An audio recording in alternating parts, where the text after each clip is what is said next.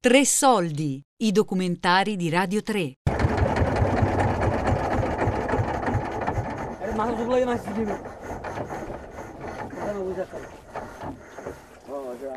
L'isola dei Rohingya di Giuliano Battiston.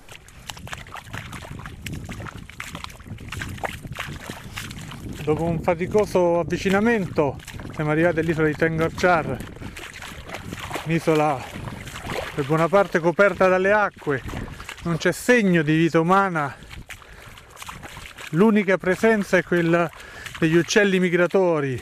I pescatori che ci stanno accompagnando dicono che non è una terra per vivere e nessuno dovrebbe essere costretto a vivere in quest'isola.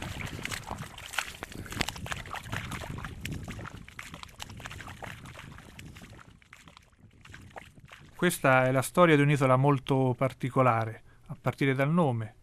Qualcuno la chiama Tengarchar, qualcun altro Bashanchar, che in lingua bengali significa isola fluttuante. Su Google Maps dovrete cercarla con un altro nome ancora, Charpiglia. Non è detto che sia quello giusto. Nomi diversi e tutti molto recenti, perché Tengarchar 15 anni fa neanche esisteva. Si è formata lentamente, con l'accumulo dei detriti del Meghna, un grande fiume che nasce sull'Himalaya e finisce in Bangladesh. Nel delta bengalese, tra India e Bangladesh, si incrociano tre dei più importanti bacini fluviali al mondo, il Brahmaputra, il Gange e il Meghna, appunto. Sono fiumi lenti ma possenti, attraversano il Bhutan, il Nepal, l'India, il Bangladesh e finiscono qui, nella baia di Bengala.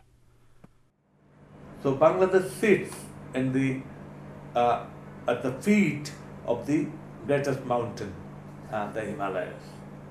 And it's a flat plain of um, delta formation in the last maybe million or so years, or tens of millions years, but it's very young geologically. Il Bangladesh è una terra giovane, ancora dinamica, mi spiega Tikrak Man, volto storico dell'ecologismo asiatico. Sono andato a trovarlo nel suo ufficio a Gulshan, quartiere bene residenziale a nord di Dhaka, la capitale. Our rivers they change, they move like that. You know, they break and they, because there is dynamics in the rivers, in the geological formation.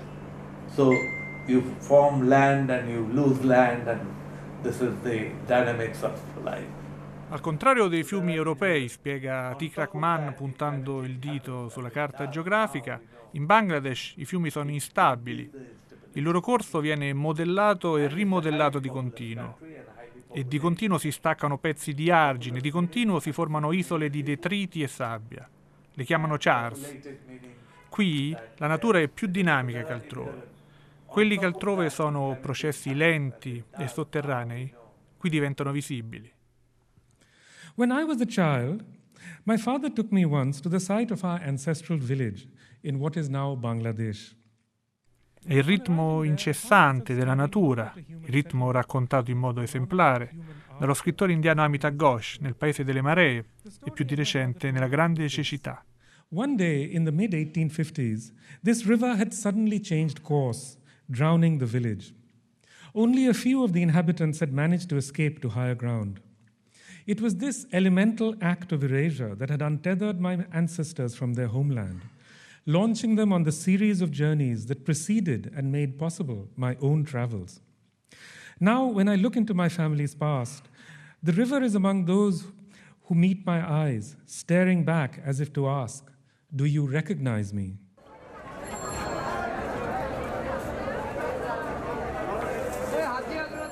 I Mogul hanno costruito Dhaka sul fiume Buriganga. È una città attraversata, quasi circondata dai fiumi.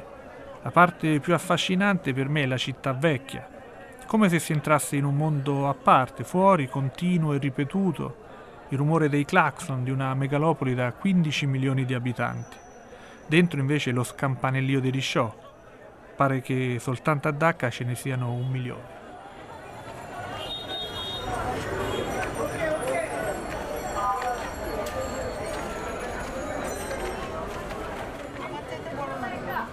Nella parte vecchia le strade si stringono, diventano vicoli affollati, i risciò sono incolonnati uno dietro l'altro.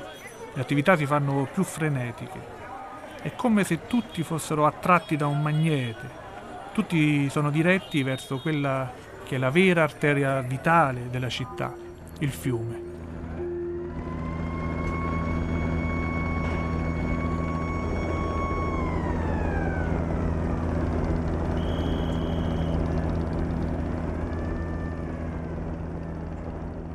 Siamo sul Sadargat, il lungo fiume di questa città affascinante, piena di vita.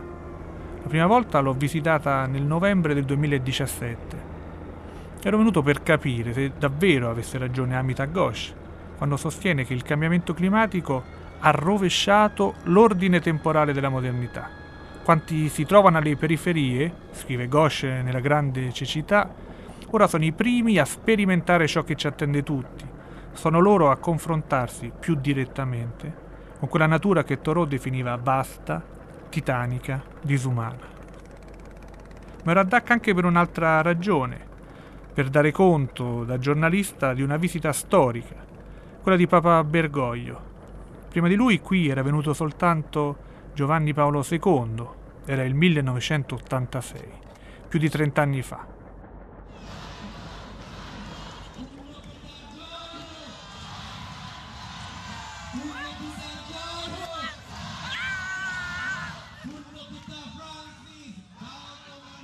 Nella fitta agenda di Bergoglio, due sono stati gli appuntamenti che più mi hanno colpito.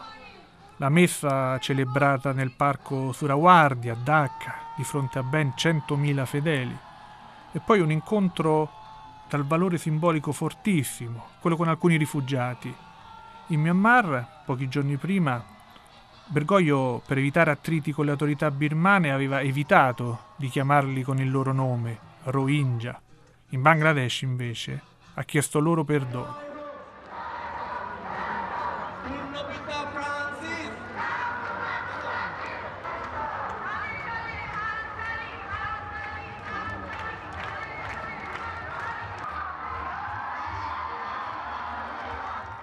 I Rohingya sono una minoranza musulmana che proviene dallo stato del Rakhine, nel Myanmar. Discriminati dalle autorità, subiscono una persecuzione decennale Dall'estate del 2017 almeno 750.000 di loro sono stati costretti a fuggire da quella che per le Nazioni Unite è una vera e propria pulizia etnica. Così hanno attraversato il confine che qui coincide con il fiume Naf e si sono stabiliti nel distretto di Cox Bazar.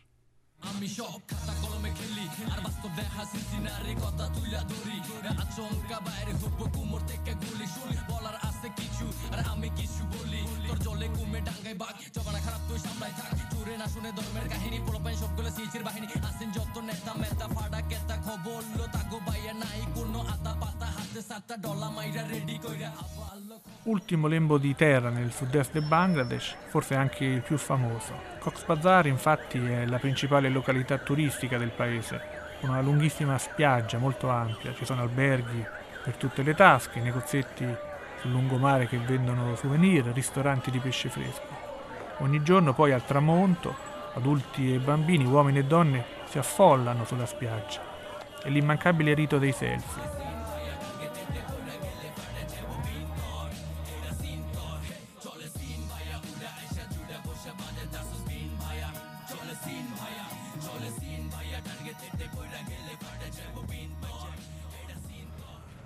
Io però Cox Bazar me la lascio alle spalle, mi avvio verso Teknaf, verso il confine con il Myanmar.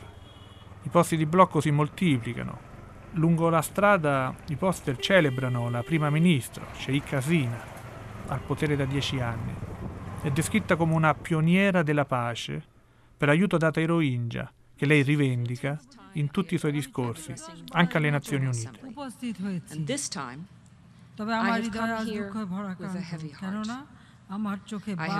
just after seeing the hungry, distressed, and hopeless Rohingyas from Myanmar who took shelter in Cox's Bazar. Poi proseguo lungo la mia strada, supero il parco nazionale di Imchari, supero alcuni resort turistici, costeggio silenziosi villaggi di contadini e pescatori e finalmente arrivo nella cittadina di Ukia, Qui imbocco una strada sterrata sulla destra. Dopo qualche chilometro entro in un mondo inaspettato. È la città dei Rohingya.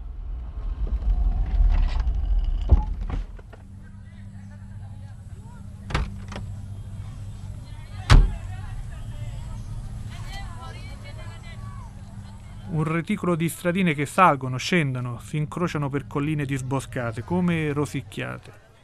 Sono occupate da migliaia e migliaia di tende, costruite come teli di plastica e bambù. Alzo lo sguardo e non vedo altro. Oltre, mi dicono, c'è soltanto l'oceano.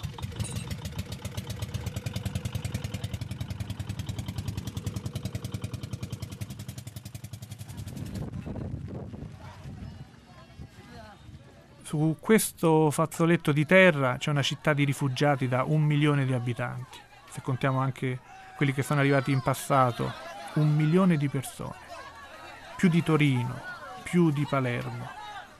Nei campi la situazione ormai è di stallo, i mercati sono vivaci, gli uomini lavorano lungo la strada, i bambini tornano da scuola.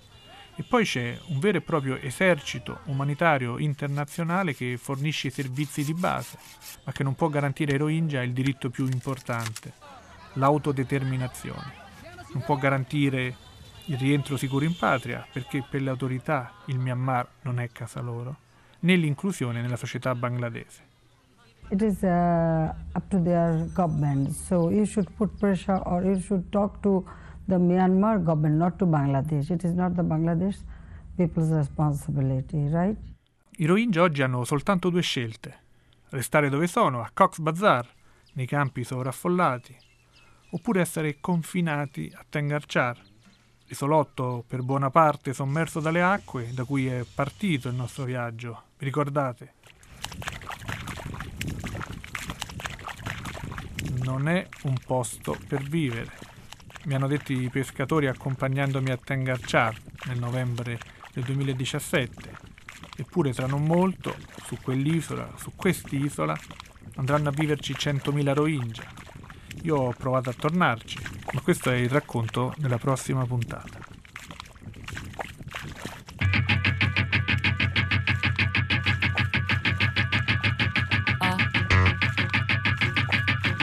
L'isola dei Rohingya di Giuliano Battiston.